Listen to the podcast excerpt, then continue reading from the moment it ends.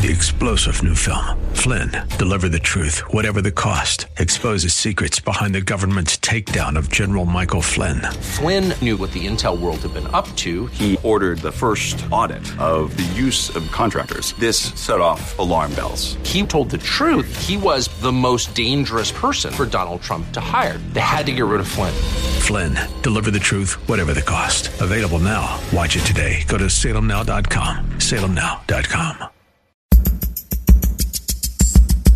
And now back to Lifeline with Craig Roberts. It began as, well, perhaps any Memorial Day weekend does for many of us. Plans to get away, enjoy three days off, spend some time maybe doing a bit of traveling, sightseeing, or just hang out with the family. That was certainly the plan in place for Brian Brown and his family as they set out Memorial Day weekend on a Saturday just a year ago to fly to Idaho to go visit a daughter. That weekend, though, turned out to be anything other than a happy one. Though when everything was said and done, it certainly was demonstrative of God's keeping and saving power. Brian joins us tonight to share his story detailed inside the pages of a new book called Rescued One Family's Miraculous Story of Survival. Brian, great to have you on the program. Good evening, Craig. Thanks for having me. Well, as we mentioned, this was Memorial Day of just a year ago in 2012, and uh, that Saturday you had plans to uh, get into your uh, your private plane. I understand you're you're a private uh, pilot. You've got a little Cessna 172, and I, I, guess in some respects that weekend might not have been different from any other when you hopped into the airplane to go take a, a quick trip. You were planning to head over to to Idaho to go visit your daughter Tabitha. That's right. Yeah, it was a very routine trip, just like you had mentioned, uh, just like a lot of people make every day and uh, we just had an unexpected turn of events that's for sure. Now you're an experienced pilot. You've been flying for a lot of years. You've owned this particular airplane for a lot of years. While it's an older plane it's it's a plane that you describe inside the pages of rescued as one that's been very well maintained and has a, a history of reliability. And certainly if there's any uh, uh, pilots in the audience they, they might know some of the history and reliability of the, the Cessna 172 you also come at this with a unique background in that uh, professionally, you're you're a rescuer. You work for the, the fire department up in uh, Galt area, which I think is a probably close to put it in in perspective for our listeners here in this part of California. You're up near Roseville, right? Uh, it's a little uh, south of Sacramento, actually. South of Sacramento, okay. Yeah. And so uh, you work as a firefighter. You've been on search and rescue teams. You, you do this professionally and have for, for many years. So some might think that this day would not only be a routine day in a reliable airplane that you had plenty of experience flying, but you're a guy that, gee, if you're going to be up in an airplane somewhere, I'd like to have you along with me. It's, it's you feel good to have an experienced uh, firefighter and rescue person with you.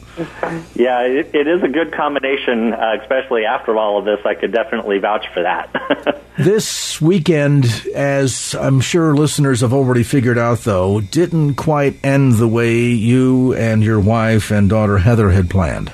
No, um, certainly not at all. We. Um, we had started our trip and the the weather was absolutely crystal clear. It was a beautiful trip, uh, and we were actually only about an hour away from our destination, and the weather had had turned very sour uh, to the point where I couldn't see through the windshield. It was raining so hard. Um, I couldn't see through the windshield, and it's you know not too uncommon to fly in some rain, um, but again, that's that's just out of the question to continue and I had made an abrupt turn to get out of the out of the weather and then actually put the plane down in a small remote strip in Rome, Oregon. Your your your daughter from some of the turbulence, I think uh, you account in the book. Had, uh, well, let's say when your when your tummy is bothering you on a road trip, you can find the nearest uh, rest stop. It's kind of hard to do though when you're in an airplane, isn't it? yeah, it sure is. Yeah, she she got a little sick. Um, and uh, yeah, it was a really rough flight for her and not being a real fan of flying to begin with, that certainly didn't um, didn't help any of the matters. That's for sure. Now this is late May. This is this is good weather. I mean, we're yeah. into you know kind of the unofficial launch of summer, and it's it's uh, picnics and barbecues. You set out that morning in en route to, uh, as we say, to Mountain Home, Idaho, to go visit your daughter Tabitha. Mm-hmm. There was no anticipation that you would find inclement weather along the way, was there? Um, no, not not to the degree that we did. I, we knew that there was some weather out there because I did do some pre-planning and I did see some weather out there, but it was also all moving to the east, the same direction we were. Mm. And in in fact, what some of my hopes were was that the weather would actually pull us faster across, you know, heading eastbound because we'd be kind of right behind that front. Have the weather beat you, in other words, yeah. Yeah, it would have it would have just really kind of slingshotted us right into where we needed to to be. And but in fact, what had happened was all that weather had stalled right in front of us. Now, you started out what time of day? we started out first thing in the morning at about seven thirty. All right, so with what I think is probably around of what four hour plane flight, Mm-hmm. uh, you should have comfortably been there. You know, maybe maybe in time for a fashionably late lunch. Yeah, that and that was the plans of our oldest daughter. Um, as a matter of fact, we had um, some loose plans of, of stopping into Boise for lunch at one of the, her favorite restaurants. And as the day progressed, obviously all of our casual lunch uh, plans had changed as well. And in fact, almost from the get go, uh, Yeah. there were a couple of things that transpired that that uh, maybe what is it fair to say in, in retrospect might have told you that this was not going to be a very good day. Um, no, not totally. Um, I mean, if you're you're referring to like the the battery, we had had a battery issue with the aircraft, and that's actually really common as well, especially during that time of the year, uh, because we weren't in the flying season. We were just getting ready to to become into the the best flying season, and so I hadn't flown that much. Uh, it's like you know, car collectors in the audience that know that you got the baby uh, holed up in the garage for uh, good portions of the the week or the year, and you take it out once in a while. And if you don't get a chance to turn over the engine with some degree of regularity, uh, engines get stiff and batteries go weak. Yeah, and that's that's exactly where we were. Um, you know, so we had that that did delay us that day. I charged the battery first thing in the morning uh, because the plane just didn't have the power to actually uh, turn the engine over. Um, but once we had charged it, things were just fine. Um, and then we charged it again when we had stopped for lunch in um, Susanville, which is just right on the California, Oregon, or Nevada border. So when did you finally then put out of the the airport initially? Uh, we pulled out of uh, Lodi right around 8:20, I believe. Okay, so not too terribly delayed. No. But enough so that things then kind of began to uh, snowball, uh, pardon the pun. Yeah. Um, by the time you were kind of into the forced landing with your daughter um, uh, responding to the turbulence in a uh, an unpleasant fashion, uh, you sat down in an extremely rural area, didn't you? Yeah, you know, and I, I explained it as uh, Rome State, Oregon is is where the um, air, airstrip was, and it truly was exactly that. It was an airstrip uh, made of gravel. It was out in the middle of the field, literally in the middle of nowhere, no buildings, um, nothing for better than 50 miles around us. And um, I think the only thing we probably would have seen was the coyotes. So there's no control tower there. There's no fuel or food services. There's literally nothing. literally nothing. There was a sign that described it as Rome State Airport and a place to actually tie the aircraft down, you know, to chain it down in case of, you know, bad weather and stuff. But that that literally was it. And uh This is almost like a rest stop. Uh, you know, for for want of better uh, comparison for folks uh, in the audience that don't fly, but this is a rest rest stop along the way that has absolutely zero services whatsoever. not even a bathroom. Not even a bathroom, and you're putting down on gravel, which means that you know if you don't hit it right, uh, you can do some damage to the plane. I would imagine. Right. Yeah, that was a major concern. Uh, when I flew over it, I, I looked at it and had told my wife and daughter, "It's like, oh, you've got to be kidding me!" But it was the only thing close and safe to put the plane down as quickly as I could. You put it down. She got out. You cleaned things up, and then it became a waiting game for a while. Why? Yeah, well, the weather truly was too bad to continue at that point, and I had we had had all the reservations of staying and actually sleeping in the aircraft right there in the middle of the field uh, because it, the weather just didn't look like it was going to turn in our favor. And we'd even called our oldest daughter Tabitha um, and told her, "Hey, we're we're probably not going to be able to make it today." and she'd even made you know the offer of, of driving out to get us. And for her, it would have been a six-hour drive even at that point for her to come and get us, where it was only about a 50-minute flight for us to you know direct line over the mountains and right to Mountain Home. Uh, so we we had actually reserved the thought of of spending the night there, and and truly we're planning to do that. And then what happened was the weather. We had a huge change in the weather again, where it looked really clear and really good. And I'm looking at it, thinking, well, we've got 50 minutes. I can make this flight, and when we proceeded on, the, the flight was going really well up until we got over the Owyhee Mountains. And and you know maybe the big lesson here is that as fast as the weather can clear, it can also get ugly again, can't it? Oh, absolutely. Well, let's pick up that side of the story and the other side of a timeout here because it, it, it leaves us now. This is like a good cliffhanger, uh, and you're going to have to wait to answer the doorbell before you can turn to the next page and find out what happened. Um, as literally now we're kind of in the middle of this. So the decision is made, the weather has cleared, it's only 50 minutes. What possibly could go wrong in 50 minutes? Oh, yes, the question of the ages. We'll get back to more of our visit today with Brian Brown. The book Rescued One Family's Miraculous Story of Survival. I'm Craig Roberts. We'll get back, back to more right after this. And now back to Lifeline with Craig Roberts. It is every pilot's worst nightmare, a sudden change in the weather. Welcome back to our conversation. Craig Roberts, along with Brian Brown. He has written a new book detailing his family's experiences of Memorial Day weekend of 2012. His book is called Rescued One Family's Miraculous Story of Survival. So we pick things up Brian, you decide there's a break in the weather. You only have 50 minute flight to be able to meet up with your daughter Tabitha there in Mountain Home, Idaho. So you're going to go ahead and uh, and chance it. Do you are you trained or or uh, licensed to fly with instruments? I have some real brief training, but not licensed for it. No. Okay, so uh, visual for you is really important. Oh, absolutely. Yeah, and it, it really is what kind of spelled out what happened to us. Um, because, like I said, we we took off from Rome and things were going great. Uh, we were really right on schedule. Everything was fine. But then when we got over the Owyhee Mountains in Idaho, uh, one the, the air started getting very turbulent, and then we literally had uh, clouds forming right in front of us. And as as I was watching them form on one side, I started veering off to the other direction. Saw them form to that to that new direction I was headed, and I thought, wow, we need to turn back again. And as soon as I looked to turn back, we were already completely closed in. Mm. And so, you know, in order to keep that visual like you were talking about, I was just underneath the cloud line, but just above the mountain ridge line. So it was in a very narrow margin of of space, you know, to be able to um, fly safely, really.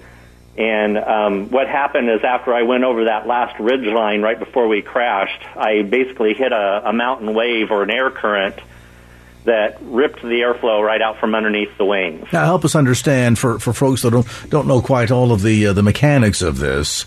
You you suddenly begin losing lift, don't you? Yeah, it's very quick, and uh, I mean it's like an undertow in the ocean. You know, you can feel it as a swimmer and to a certain degree, I can feel it as a pilot under the controls, but where I really saw it was on my airspeed indicator. The, the yoke, does it start to fight you as you're. It, it gets a little mushy, yeah.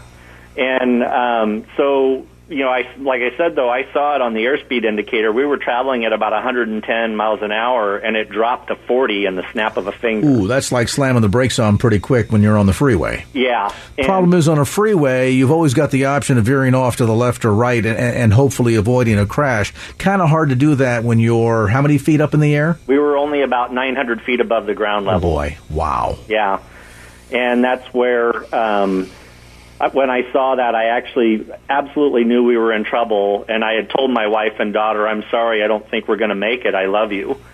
And I had pitched the nose of the aircraft down into the canyon to try and get the airspeed back, so the plane would con- continue to fly. Did it work? It did. Um, right before we um, got to the bottom, I was able to feel some control back in the plane and I pulled the nose of the plane up as abruptly as I could. Uh, we hit two trees with the wingtips, and uh, then smacked belly first into the next mountainside in front of us. Mm. Your wife bought that airplane for you, didn't she? She did. It was a it was a gift of love, and um, she had to have been having second thoughts at this point, though, oh. as to the wisdom of that decision. Huh? you know, I don't know if she did or not. You know, she. Um, we we can talk about that too a little bit later, but I I do know you know they both Heather and uh, and Jayanne have the utmost of confidence in my flying. Um, they they did in fact they said I flew that aircraft all the way down to the ground as far as I could, and um, it as as whatever comfort that, that that can offer it it did offer some. Well, I guess at the end of the day, I mean there there's the pilot who flies a plane and crashes it and survives, and the one who flies the plane crashes it and doesn't. And I think the guy that managed to fly it, crash it, and yet have all three of you walk away from that crash, so to speak, uh, has got to say something to your uh, your pilot abilities. Yeah, and that that is where the you know the FAA and the NTSB when I talked to them, that's that is exactly what they said because I was fighting grief for a lot of this. I, I was the one behind the controls. I was the one that made all those decisions, yeah. and um, I was really beating myself up pretty good over it, and um, you know they just they just walked me through the whole process and and actually we're, we're we're very forgiving. They said those exact words. You know, look, you flew that plane and you you walked away from it along with along with all your passengers. There's one other element though, yeah, that we've kind of held back on for the moment.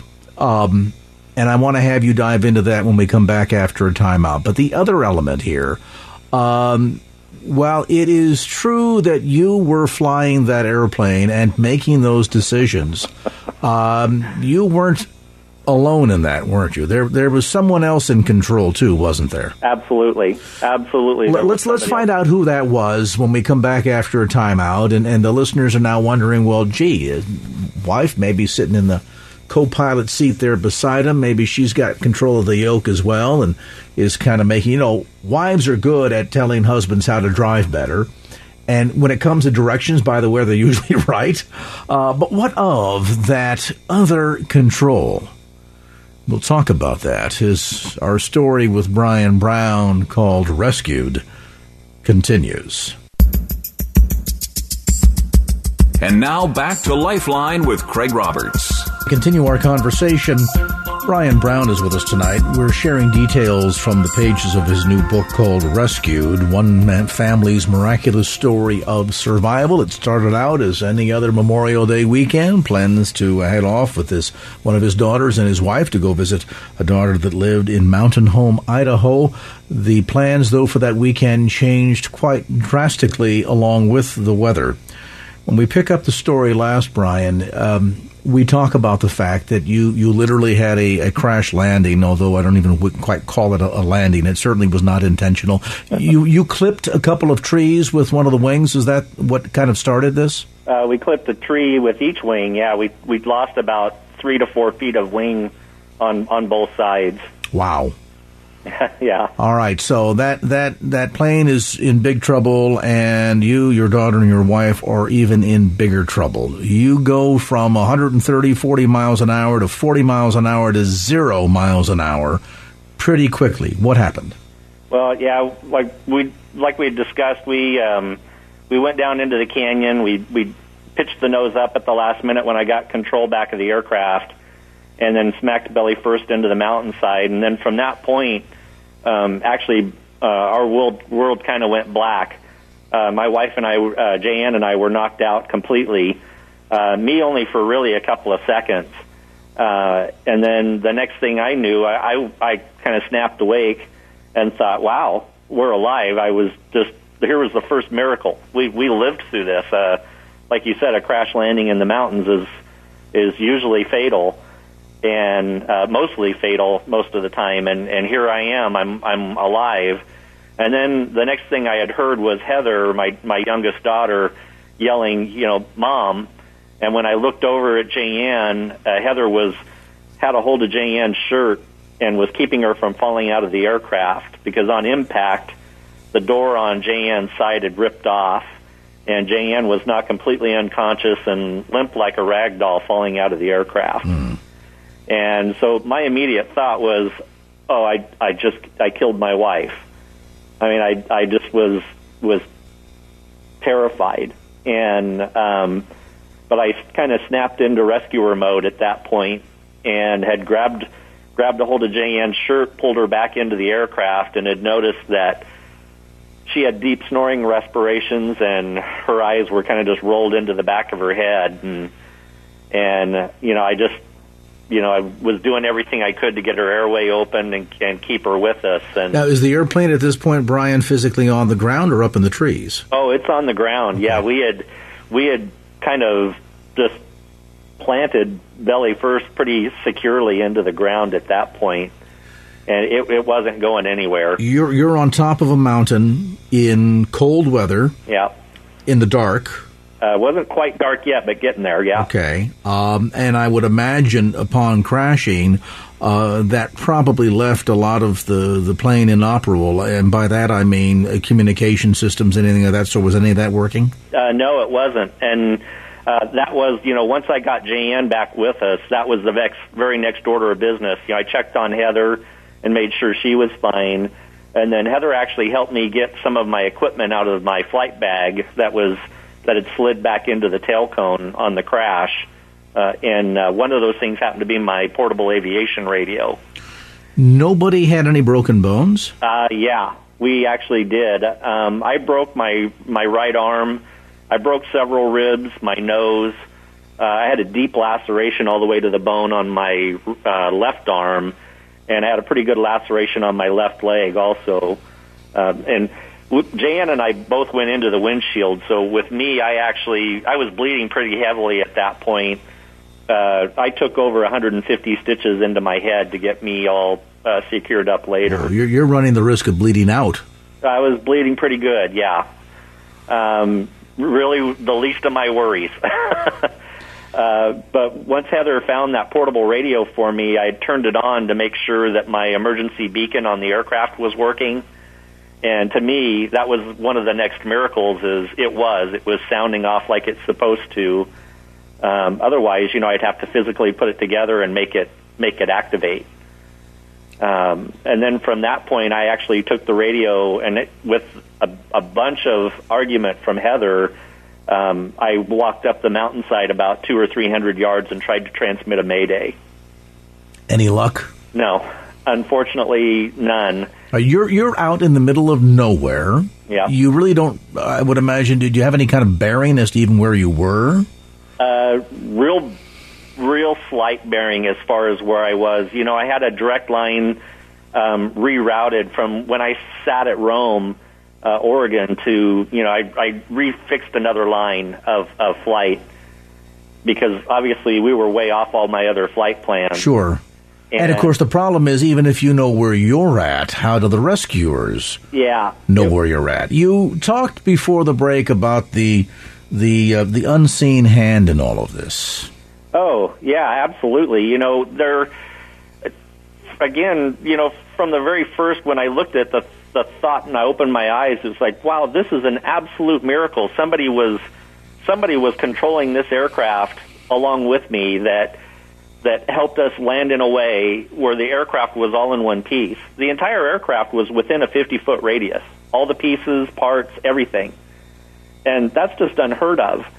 And so again, you know what, you know, there there was something that that has no earthly explanation that was controlling that aircraft for us that, that got us down safely to survive. In retrospect, is it fair to say that you had perhaps significantly underestimated God in all of this? Oh, there's no doubt that I had significantly underestimated God. Yeah, it's it's very embarrassing at this point, you know, in my life to admit that. You know, was not a real praying man or anything like that, but there was absolutely no doubting it. I, I, guess this is another example. What's the saying in, in, in foxholes and I guess plane crash sites? There are few atheists to be found.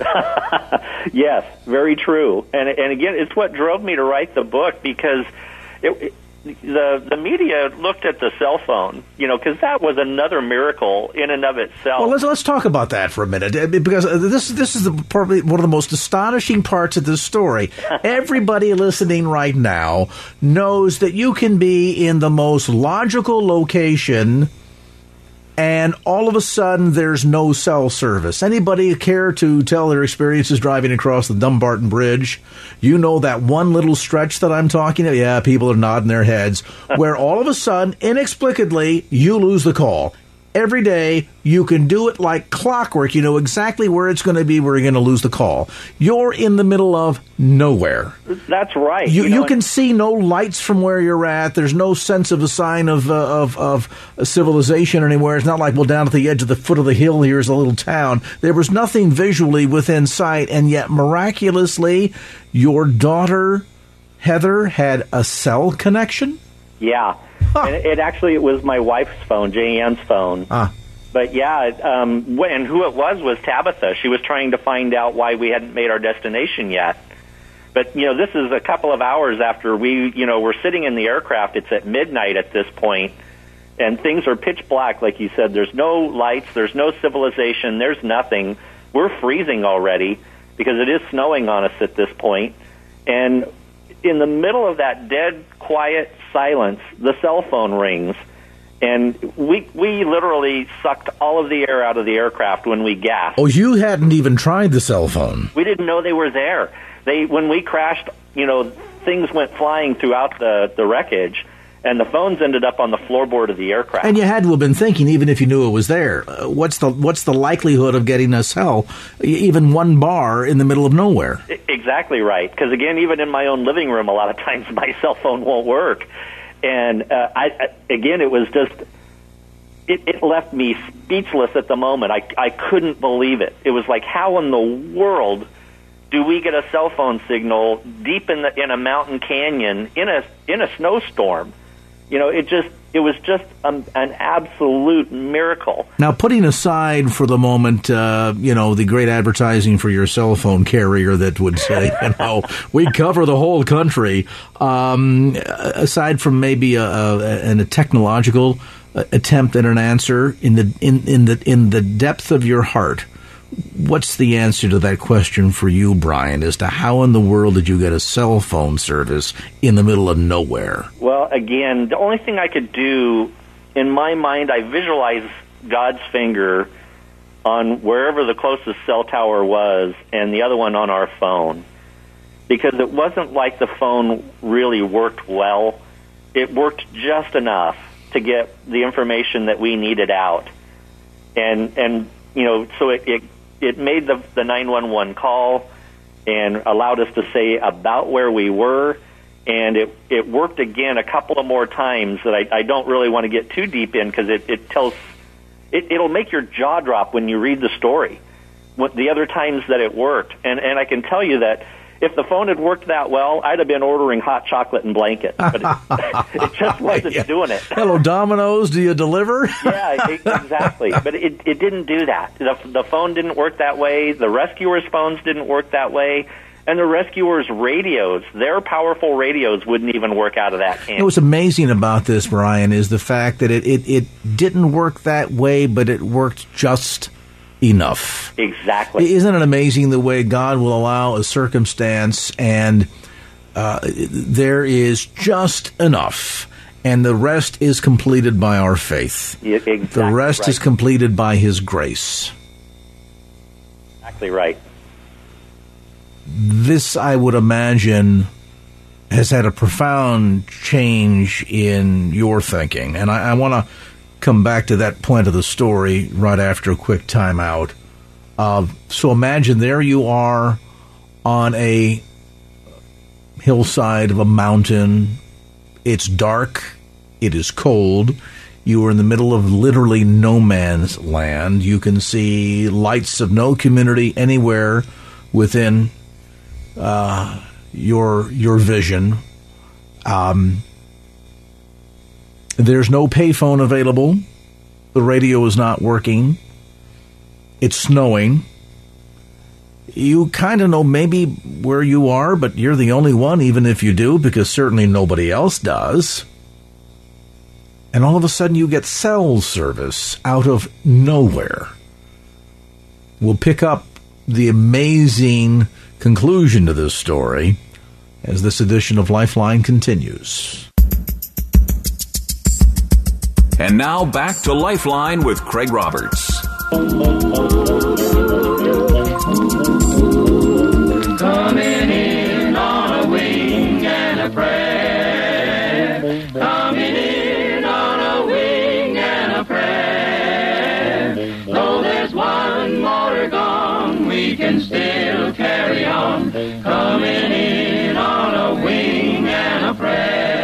Welcome back to the conversation. A great tune from World War II, and of course, uh, any aviators out there or pilots know what that means. Coming in on a wing and a prayer, and certainly that's exactly, I think, the story of Brian Brown and his family. Uh, they literally came in on a wing, or in fact, not even on a wing. They had two broken wings, uh, but God was with you, Brian, through this entire experience. Let's pick up where we left off the cell phone starts ringing miraculously it might be one bar but you're able to communicate you're able to reach out and get some help pick it up from there Yeah, it was uh, it was one bar, and it was an intermittent one bar, and on a dead battery. I mean, the battery was in the red on the phone. It was really in its worst case scenario, and Heather did just an awesome job talking with the dispatcher. And I tell you, it was at that point we, we were freezing, broken, and scared.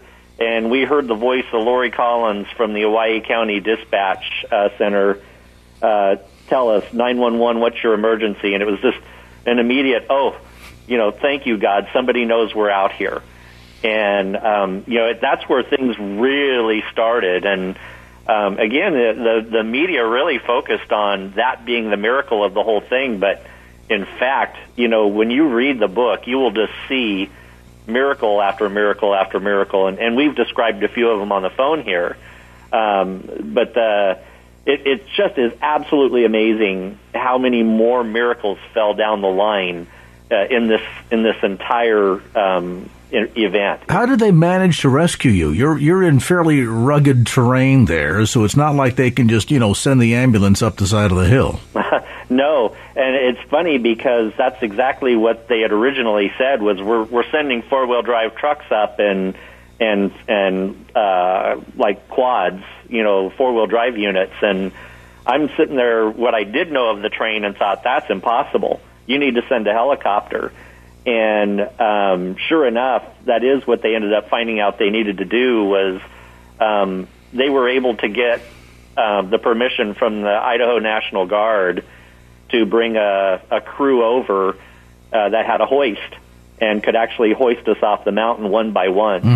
And and that's truly how we got out of there. They they put us in a basket and hoisted us up a cable into the helicopter and then flew us over to another ridge line about a mile away and then transferred us from their helicopter to a, a medical evacuation helicopter. all of you obviously survived Yeah. uh, maybe a little bit worse for wear for the experience physically um, but the miracle really here is that you survived Absolutely. Yeah, I mean that's the biggest miracle is we survived that that whole event. Um, and again, when you when you read the book and you d- dissect everything that happened for us, for us and the rescuers, even in our favor, and it was why we we chose to make sure that the rescuers had some some input in this book because they were experiencing things too on their way to get us that you know they sit back and talk now and and the the word keeps coming out. And I heard you even say it. It, it just makes me laugh uh, in a good way that you know, wow that word wow comes out. And it it it just really makes you feel wonderful you know that that we were so well taken care of like you said somebody else was totally in control and totally orchestrating that thing perfectly How has this changed? You, you mentioned at the get go, Brian, that you were not particularly uh, overtly religious individual or, or a, a praying man, I think is what you said. Right. How has this changed your life in that regard? Well, I tell you, I would have never. I don't. I don't think I would have ever talked like this over the air to you know millions of people, and I'm I'm I'm not afraid at all to to give credit where the credit was due here. I mean, it it is. There's just absolutely no doubt in my mind where all the credit was for us to be able to come out of this this event alive, and and in really such good shape. I mean, I, I, I just know that's the biggest thing about me. I, I, I don't think I would have done it before, and now I have zero hesitation about it. I'm, I'm very proud to say that you know there's a God out there, and He is taking care of us. He's watching us all the time. We just have to pay attention to when those things, when those instances come. Um, has this changed your life in other ways? I mean, I, I, would imagine living through an experience like this, you get up every day with a whole different attitude. Yeah, you know, um, again, especially because of my career, I do see a lot of, um, I see a lot of times where people don't make it. Yeah, and it's it's a very hard situation, um, truly to deal with uh, at this point because of course, I believe my wife and daughter are very special. Um, but but I look at the whole thing, and and we don't really consider our, ourselves as special people, and that we got special preference, you know, to be saved or spared. And so, you know, when we see somebody that doesn't make it or or hasn't been had the opportunity to be spared, um, that is a struggle. That that still is a struggle. Yeah, and it's probably true for, for every person in the in the, the rescue field. Right. Um, and and although I, I, bet a special experience too for you, uh, having spent a career as the rescuer, and now you have also been on the, the receiving side of being the rescuee. yeah, yeah. It, well, and that was a very big moment. You know, you you yourself earlier had said, you know, well, weren't, weren't weren't didn't you have broken bones? Weren't you injured? And I was working through that entire event, you know, in that rescuer mode, all the way up until I saw the very first rescuer face to face. And that's when I realized, well, one, I didn't want to be a rescuer anymore. You know, it was a, oh, thank goodness I can be a, a victim. Yeah. Now, and all my adrenaline, everything that was charging me and keeping me going to try and keep us alive had all that was gone. I mean, I was in some considerable pain at that point, and um, we we'd looked at my arm and actually realized it was broken at that point. I didn't even know it was broken until I saw that first rescuer. To the uh, atheist that comes to you and says, "Oh, Brian, I, I don't believe that there's any God," what do you say to that person? Well, I tell them, you know, I I sure hope God doesn't make them crash into the side of a mountain um, like they did me. Um, I can't. I wouldn't say I was an atheist or had atheist thought or belief, but you know, I mean, and that sounds pretty harsh and tragic. But in this, I, I I say that with a, a loving smile on my face. Please don't make God slam you into the side of a mountain to open your eyes and see that He's there, because if He needs to do that, He will you know, and, to, to get your attention. And and he, he, he certainly got your attention in this experience, didn't he? Absolutely, he did. Has this changed also your relationship with Jayanne, your wife? Um, I'd say we're we're definitely much closer. Right at, right after the accident, you know, during our healing, um, Jayanne and Heather and Tabitha, all of us, we we had a whole year of firsts again, if you know what I mean. Of here's our first birthday after the accident. We're so grateful we had it. Um, you know, first anniversary after the accident, first Christmas, New Year, all those things.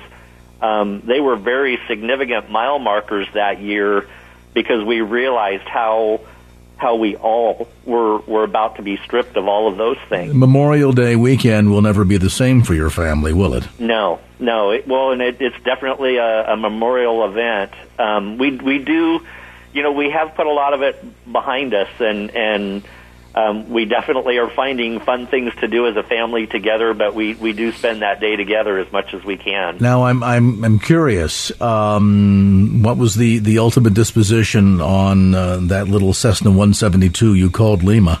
Yeah, she unfortunately will never be airborne again. Um, she really held herself together for us. Uh, now you you got to tell me that at least there's there's something uh, the nose cone or something that you've saved.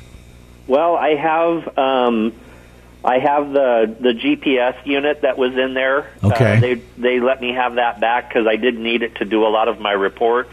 Sure, but unfortunately, no. Uh, you know that was something really hard for me uh, like you we had discussed before, that was a love gift from my wife. She bought it for me for my 40th birthday, and uh, she was the last thing I saw as they were carrying me over to my uh, spot to be hoisted. Mm-hmm. And you know, it was my release, uh, my stress release in life up to that point. That's what I, you know, if I had a rough day at work or just a rough week, I would go out and fly. And, you know, as soon as I started the motor on Lima, I was fine. You know, I'd, I was focused in my flying and, uh, you know, that's, that was where I found my release. Are the flying days behind you now? Oh no, I actually started flying again back in, uh, March of, of this year. Horse kicks you off, you get back up on it. Oh, absolutely. And you know what? I it, because I I actually have been flying since I was 16 years old, and uh, it, it's like the firefighting. I've been doing it for over two decades. It's in my blood, and I can't stop. You know, it. I I love both of those things so much. Uh, it, it's just in my system, and I have to it, it's a part of me. Well, and I certainly hope the listeners will hear uh, the passion that you have not only for flying, um, the passion for God, certainly the way in which this experience, you know, some of these are life ending. This has been a life changing experience. And we've we've kind of skimmed over some parts of the book because I don't want to ruin it for listeners. But I want to encourage folks if you're looking for some real encouragement, particularly for uh, the atheist on his way to the foxhole, this is a great book. It is published by our friends at Harvest House. You'll find it at bookstores throughout the Bay Area. I think there's one or two of those left. Certainly through Amazon.com. And I want to thank uh, Brian Brown for being with us tonight, sharing his story, Rescued. Well, that's going to do it for this edition of Lifeline. Thanks so much for being with us. And if there was anything you heard on today's show that you'd like to hear again or share with a friend, grab a copy of the Lifeline podcast. Simply log on to kfax.com. That's kfax.com for the Lifeline podcast. Our producer is Wanda Sanchez. I'm Craig Roberts. Till next time round, remember, just don't keep the faith. Get out there and share it and make it a great evening. So long. Opinions expressed in the preceding program do not necessarily represent the views of the ownership, staff, or management of KFAX. Copyright Salem Communications, all rights reserved.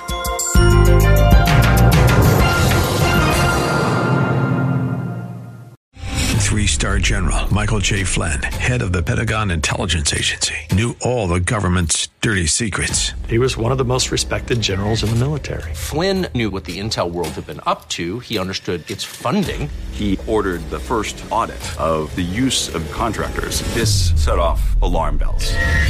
The explosive new documentary, Flynn, Deliver the Truth, Whatever the Cost, and covers the facts behind this scandal. Flynn told the truth. He was the most dangerous person for Donald Trump to hire. I find out the worst enemy that I'm going to face in my life is right here in America. They took my assessment and they wanted me to change it. And I was like, I'm not changing it. They had to get rid of Flynn. With in depth interviews, archival footage, and never before seen personal records of the man behind the headlines. I just felt like I was drowning. Flynn, deliver the truth, whatever the cost. Available now. Watch it today. Go to salemnow.com. Salemnow.com.